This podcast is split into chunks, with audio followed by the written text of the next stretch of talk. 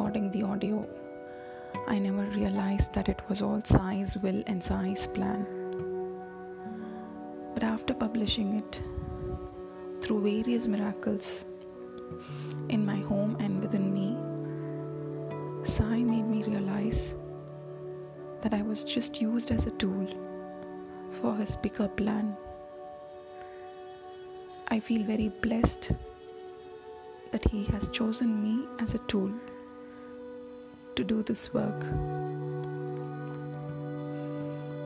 Even such a learned and intelligent person like Hemadpant bows to Shri Sai and says that he is incapable to do that work. And what of me?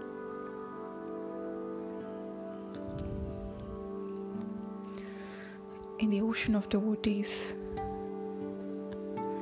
who are so much intelligent and packed with knowledge,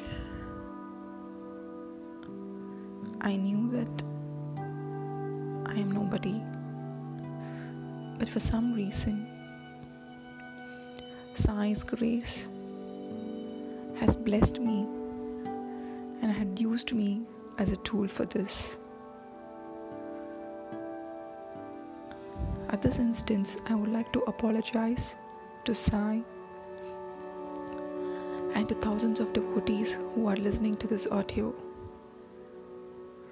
I apologize for the poor quality of the audio, or flaws in the tone, or any flaws in the pronunciation.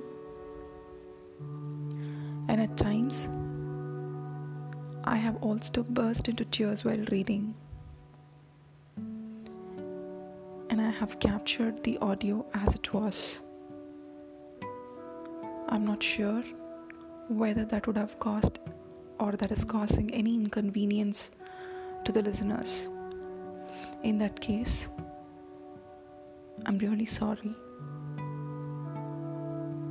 Om Shri Sai Ram.